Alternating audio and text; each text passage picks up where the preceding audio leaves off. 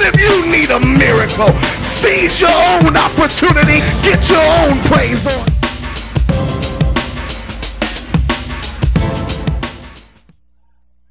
Therefore thou art unex inexcusable, O man, whosoever thou art that judges. For when, for with wherein you judge another, you condemn yourself. For you that judge does the same things. In, in other words, let me, let me read that from the N I V, because we, we don't talk like that. You therefore have no excuse. Does that sound better? Who pass judgment on someone else. For whatever point you judge the other, you are or could be condemning yourself. Because most of the time, you who pass judgment are doing the same thing. We can take the benediction right now, but let's finish. Now we know that God's judgment against those who do such things is based on truth. So God will never judge you with what he doesn't know about you. He'll never judge you wrongfully. He'll always judge us properly. But humans get it twisted.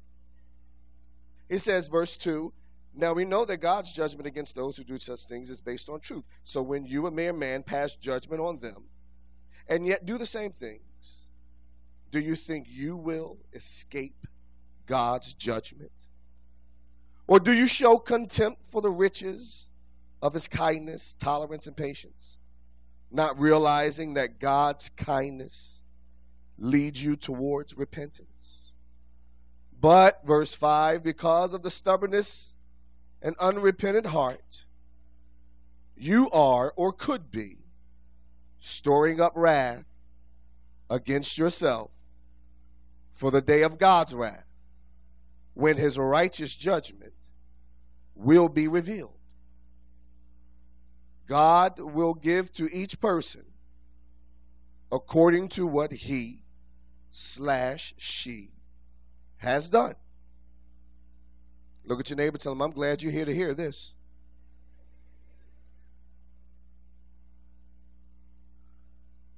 Verse seven, to those who by persistence in doing good, seek glory, honor, and immortality, he will give eternal life. So, in other words, those who have made up their minds that I will do good, I will do good by God, by my neighbor, by, by all the components of morality, I will do good. And you have to persistently do that, which means there are times when we all feel like giving up. But you must persist on doing what's right. He says here, to those that persist to seek in the glory of God and honor and immortality, he says to them, they will have eternal life. But for those who are self-seeking and who reject the truth and follow after evil, there will be wrath and anger. There will be trouble and distress for every human being who does evil. Once again, tell your neighbor, I'm glad you're here to hear this. First for the Jew and then for the Gentile. But glory, honor, and peace for everyone who does what's right. First for the Jew, then for the Gentile. For God does not, this is what my Bible says, show favoritism.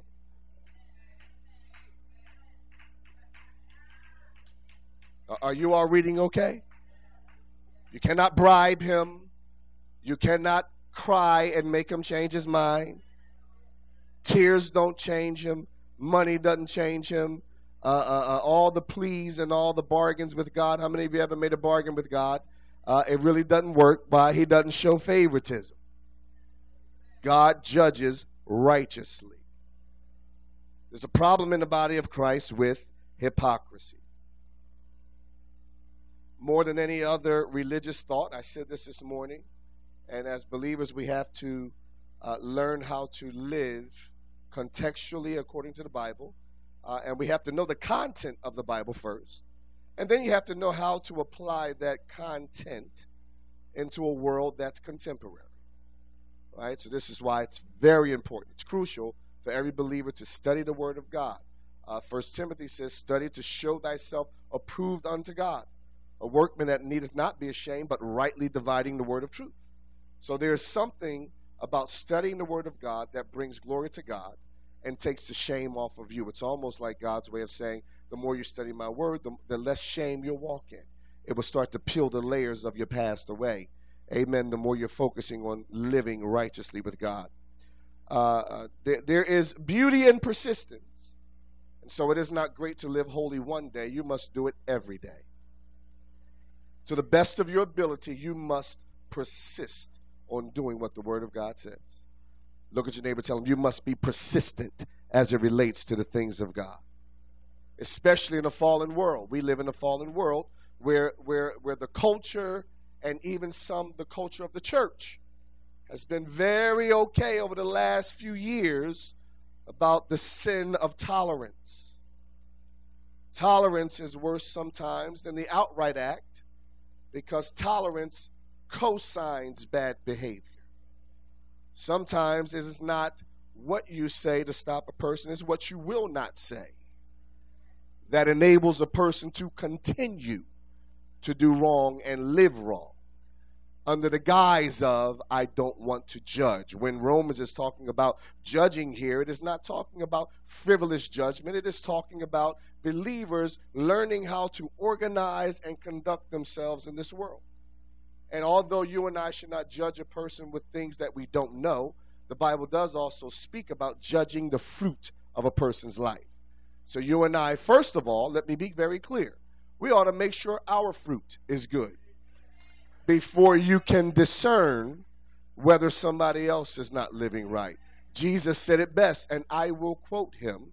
He says, before you seek to pull the little speck of dust out of your brother or sister's eye, make sure you get that log out of your own.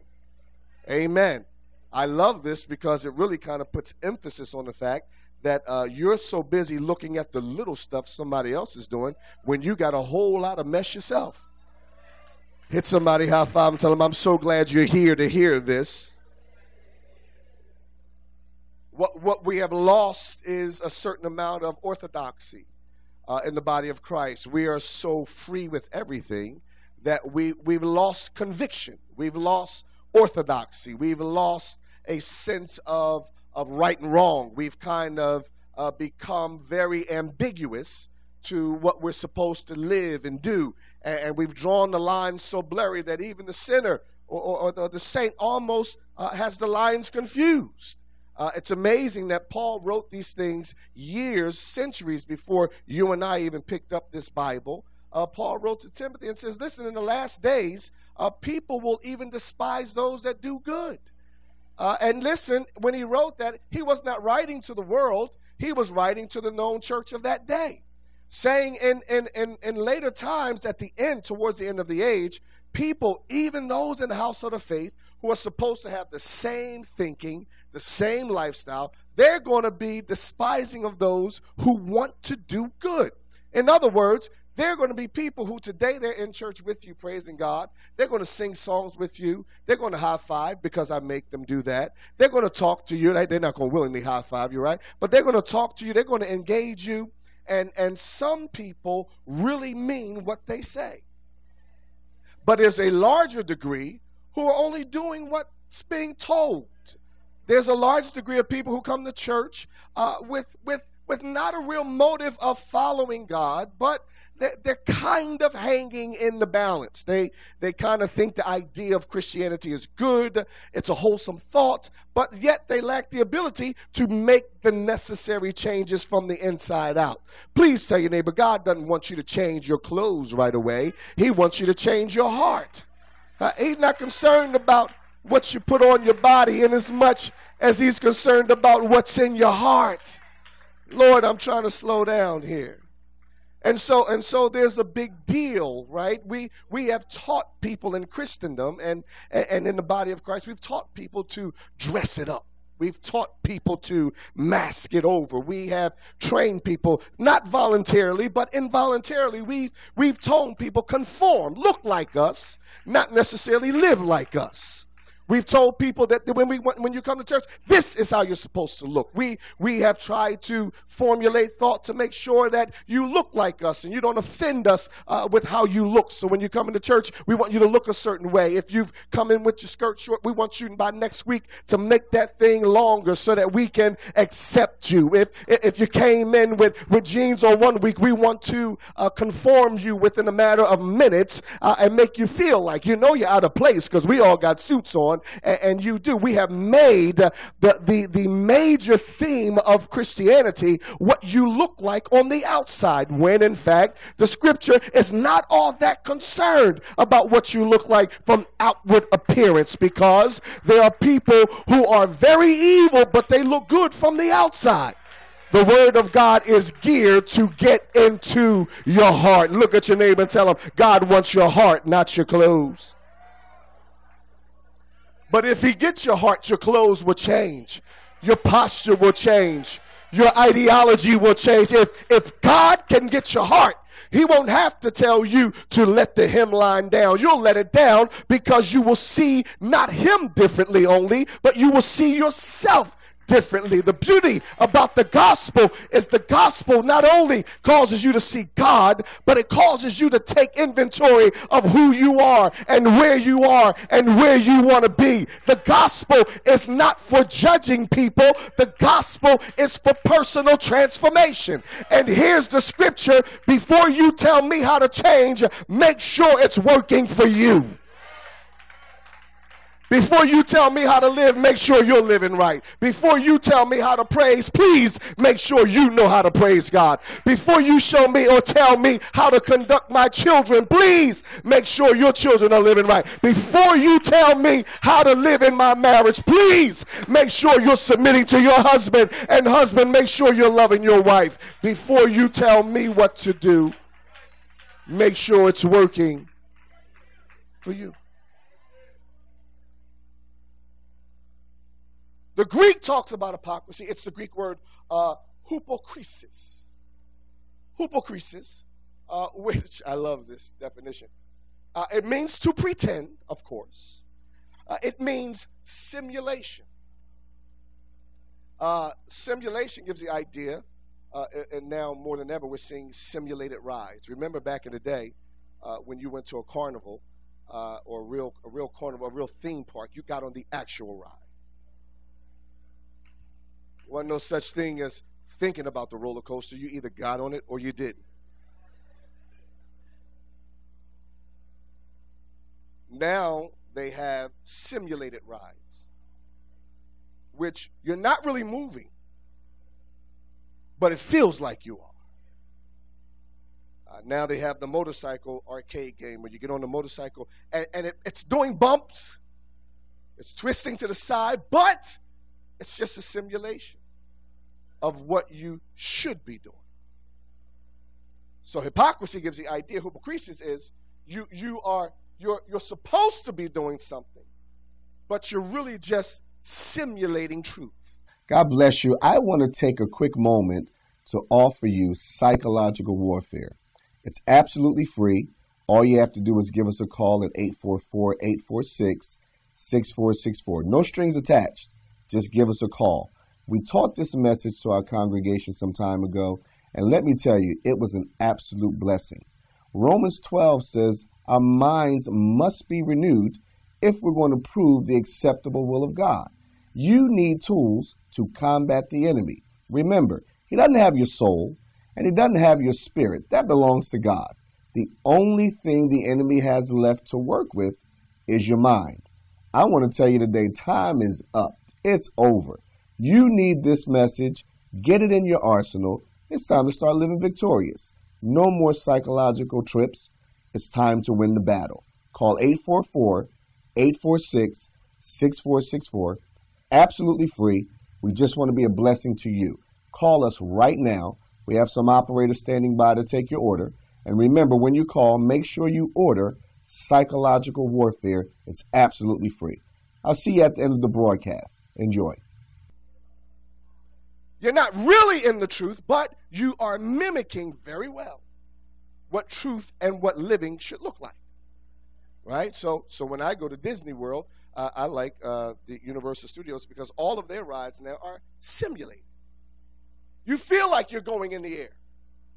You feel like you're going upside down. You haven't moved.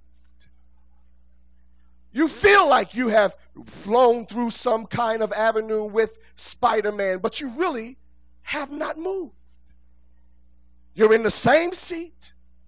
You're in the same little box. The only thing that's moved is the picture around you. So at best, you can simulate. Let me give you another example. You haven't lived with God all week long. You haven't read word, haven't prayed, haven't praised. But when you come to church, because it's on and popping, you quickly assimilate to simulate. Oh, this is good. So, so you haven't been with God all week long. You've been Himself. You did everything you wanted to do for you. And by the time you get to church, because everybody else is up, hands are lifted, songs are being sang, not by you, but by them. I know I'm going somewhere. So quickly, we assimilate into fellowship, and then we begin to simulate what everybody else is doing. We can do that without having none of it in us. So for two hours, we can make you look like us. We can make you feel assimilated into us. But the truth of the matter is, when you leave, is whether it shows whether what you did was in you, or did you just simulate what everybody else was doing.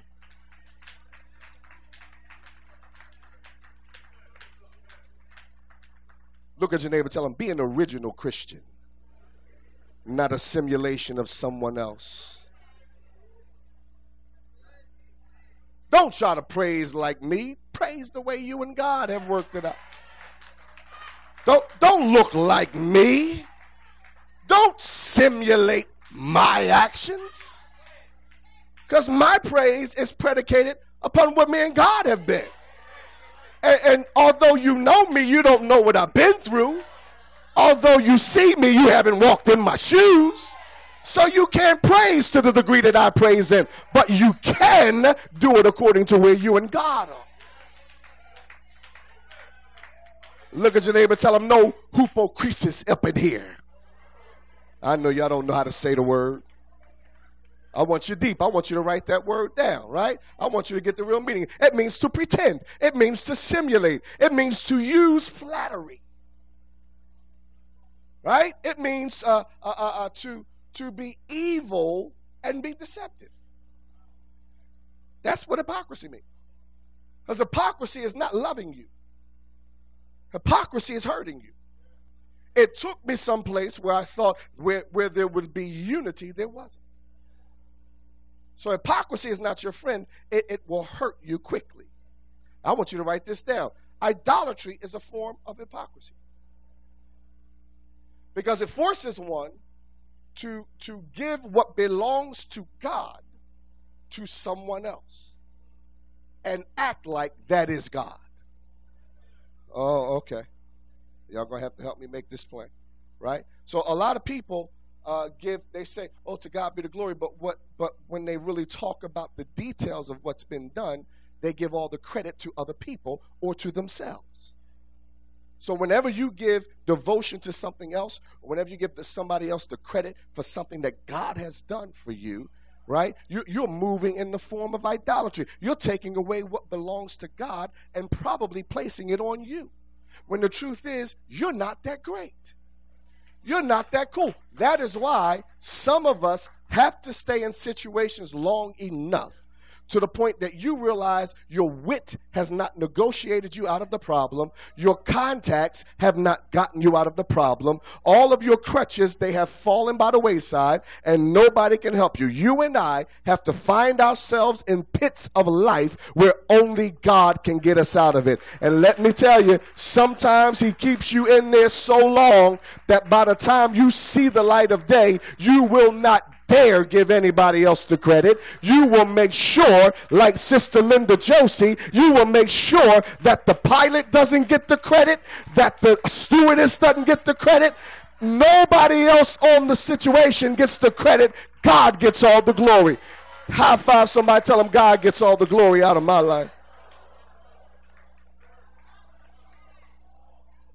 Isaiah deals with hypocrisy. Malachi deals with hypocrisy. In fact, a deeper truth of that meaning, uh, hypocrisis, uh, uh, gives another further meaning of not that good of an actor. So a hypocrite really is an actor or an actress. Uh, hypocrisis says you're not that good of an actor. Meaning, uh, we know you think we don't know you're shady, but we do know you're shady. Well, we okay. Yeah, I see. I, I see some people getting mad. Your your your hallelujah is not fooling us, because we saw your Facebook page. So no matter how much shouting you're doing in here, we see there's two yous in the building. So, so even though you look like you're amongst us and with us, your hypocrisis speaks something different. You're acting like you're born again, saved, loving God, but there's two faces to you. And you're not that good of an actor.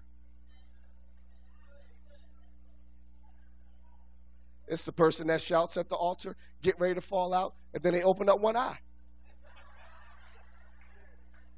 Dun, dun, dun, dun, dun, dun, dun, dun, dun. You're not that good of an actor. If you're going to fall out, fall out, Jack. Make it a good one. Y'all didn't like that one, huh? People at the altar doing the Matrix. Oh, I love you, Lord. Give it to me, Lord. And when I go to lay hands, y'all like, hey, don't touch that hair. Don't mess that hairdo up. I don't know how you could be in the spirit wondering, if he touched my hair, that grease going to mess my hair up. Let me give you a further definition. Y'all don't like this. It's a person who puts on a false appearance of virtue or religion. It amazes me how people say, I ain't going to church because there's all those hypocrites in there. Well, a hypocrite can be a person of virtue or religion. So in other words, you live with some hypocrites. You live with people who say, I ain't going to cuss, and the next moment they leave your presence, they cuss. They're not saved. They may not be born again. They may not be religious about it, but they say, I'm not going to do that anymore. Have you ever met somebody that said they're not going to do something again? And as soon as they said they weren't going to do it, guess what? They did it. You and I were those people. We said stuff, we said we would never do it again. And as soon as the opportunity presented itself, guess what?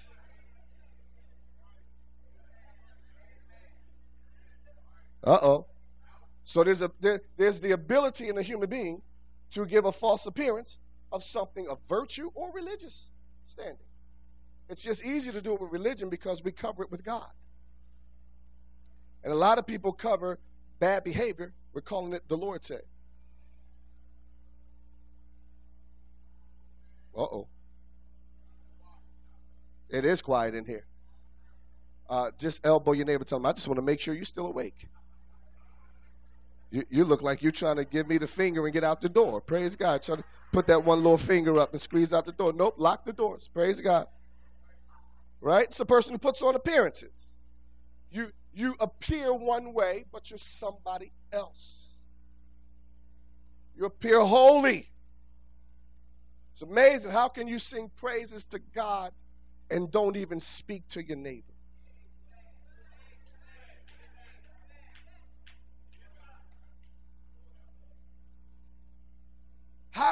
how do you say, I love Jesus, and, and let the door slam in somebody's face? And don't even turn around and say, my bad. Y'all look quiet in here. How, how do you lift up holy hands, hands that have been redeemed, and go to the casino and roll dice?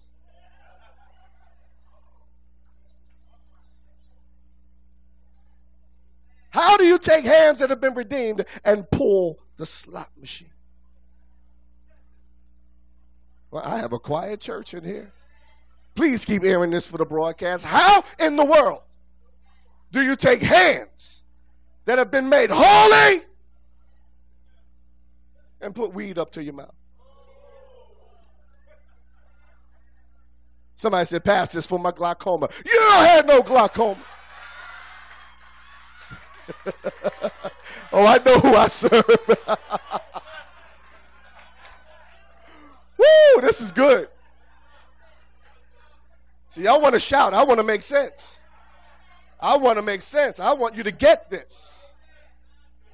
How do you take holy hands and put those same hands into things that are unrighteous? When you say you're born again, when you say you love God, the same hands that he redeemed, you're supposed to use those hands for good now. Those hands are supposed to bless people. Those hands are supposed to be compassion to someone else. Those hands are to see loss and lack and start to fill in some gaps in humanity. But instead, when we don't surrender to Christ totally, we find ourselves in between two worlds. And today I come to bust that other world up and bring you into singleness of mind. You got to love what God loves, and you must hate what God hates. I know that message blessed you, and I pray as well that it challenged you to take inventory. Make sure, it's very important that we live what we say. It's important to God, should be important to you, and it's important to our neighbor. Also, I want to take a moment while I have your attention to invite you out to one of our locations. We have two to choose from. If you're in the Norristown area, please join us at Tabernacle International Deliverance Church. That's at one fifty-one West Marshall Street. eight a.m. and eleven a.m. services every Sunday. Please come out and join us for worship. The number that you can reach is six one zero, two seven five, one one two zero. Also, we have a two p.m. service every Sunday in Pottstown, Pennsylvania. So if you're in the Pottstown area, please join us at one fifty North Hanover Street. Currently, we're having services in Emmanuel Lutheran Church. Please come in, worship God with us. We're having a phenomenal time preaching the word and building the kingdom of God. I'll see you there. I want you to come and bring your praise with you. For more information, dial eight four four, eight four six, six four six four. Once again, until next week, I'll see you in church. God bless. Are you mentally oppressed? Are you tired of the enemy's lies? God has called you to walk in victory. In this message, Pastor Weatherspoon discusses how to take authority over your thoughts and win the battle on psychological warfare.